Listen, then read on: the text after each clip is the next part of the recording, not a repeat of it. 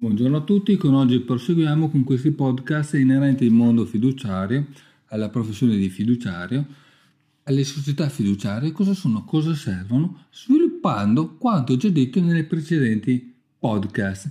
E quindi oggi continuiamo con questo podcast dedicato al trust per il passaggio generazionale, ovvero per la continuità aziendale di tipo familiare, attraverso una breve guida.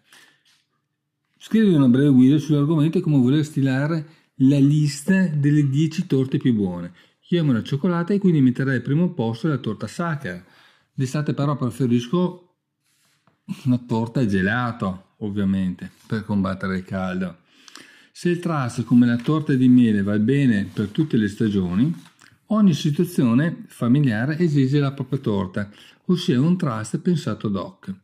Quindi questa guida prendetela per quello che è ossia una breve riflessione anche un po' provocatoria su un tema tanto articolato e complesso come la continuità di un'azienda familiare. Questa guida l'abbiamo divisa in tre parti, la prima parte per l'esponente, la seconda parte per il trustee, la terza parte per i beneficiari e ancora per il disponente. Allora, prima parte per il disponente. Perché continuità aziendale e non passaggio generazionale? È solo una questione terminologica? Assolutamente no. Anzi, preferiamo parlare di continuità aziendale e non di passaggio generazionale, innanzitutto perché per alcuni quest'ultima espressione porta male, ma anche perché parlare di continuità aziendale consente di andare subito al nocciolo della questione, la sopravvivenza all'imprenditore delle sue creature, dell'azienda e della famiglia. Se non hai le idee chiare, ovvero non sei convinto della continuità aziendale di tipo familiare, cosa è meglio fare?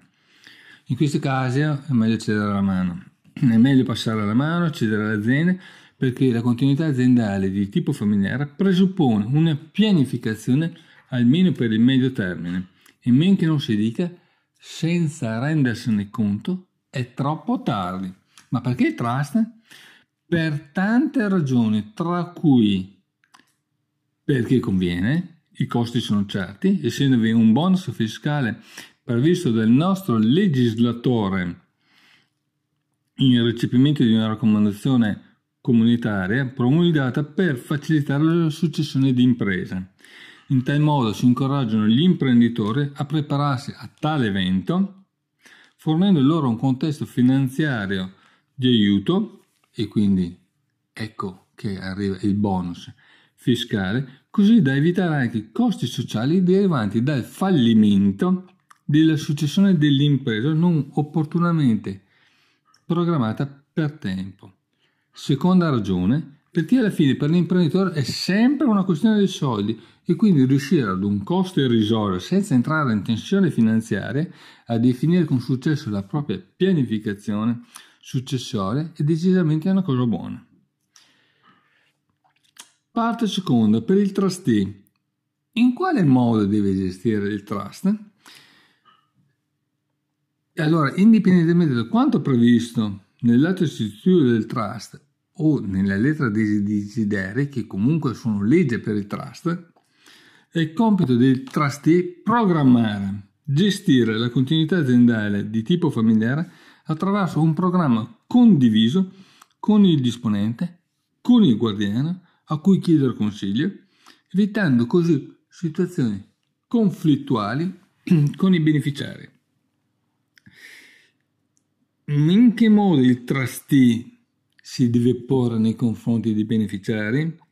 Il trustee è una specie di sovrintendente che ha delle competenze specifiche per la gestione di questi ragazzi non sempre senza imbarazzo e più spesso come loro senior con l'indulgenza che si deve a un'era di impectora. Parte terza. Per i beneficiari e per il disponente ancora. Ma allora perché proprio il trust per continuità aziendale di tipo familiare? Perché così facendo si separa la famiglia dall'azienda, eliminando le componenti affettive in considerazione del fatto che le logiche delle famiglie sono diverse dalle logiche dell'impresa. Ho capito, il trust è rischioso? No, in quanto tre cose sono certe nella vita, la morte, le tasse e il trust. A differenza di altri strumenti forniti dall'ordinamento giuridico, le regole non possono cambiare. Come per esempio è accaduto con le polizze unite linked. Non sono necessari immediati sborsi di denaro, come ad esempio in un patto di famiglia per liquidare un familiare. Whatever works, basta che funzioni? Assolutamente no, perché l'imprenditore vuole conoscere i costi di questa pianificazione per la famiglia e vuole conoscere le dinamiche future di crescita e di sviluppo della sua azienda con conseguenti ricadute per la famiglia. Per questo non si può rinunciare a un professionista che ci aiuti. Facciamo il trust per il fisco, per la fiscalità o per la leva fiscale? Sì, in quanto attraverso lo strumento trust, come detto in precedenza, potremo usufruire di un bonus fiscale che ad oggi c'è, che oggi c'è, in futuro non è detto. No, in quanto ciò che è veramente importante e deve essere assolutamente compreso è la necessità di pianificare per garantire la continuità aziendale, non penalizzare i nostri figli e le loro chance di vita. Ni, in quanto attraverso lo strumento trust e la sua fiscalità si potrà procedere verso una managerializzazione dell'azienda familiare necessaria per competere sul mercato globale. Facciamo il trust per i figli così da assicurare un posto di lavoro o sarebbe meglio seguire l'esempio di Bill Gates e quindi diseredare i figli. Tanto sì, tanto no. Ma sono necessarie delle spiegazioni. Sicuramente facciamo il trust per assicurare un posto di lavoro ai nostri figli, ma non conosciamo quale posto di lavoro saranno in, grado, saranno in grado di occupare l'amministratore delegato o il postino o il fattorino, ma sicuramente non vogliamo che i nostri figli siano dei mollaccioni, siano dei figli di papà. E per questo il trust è la soluzione ideale per raggiungere questi scopi senza diseredare i figli, congelando di fatto l'azienda se un erede manca e riservare in ogni caso alla famiglia la nomina di un manager per la continuità aziendale. Bene, nel prossimo podcast è nostra intenzione proseguire con un'altra puntata dedicata al mondo fiduciario approfondendo il trust per il passaggio generazionale.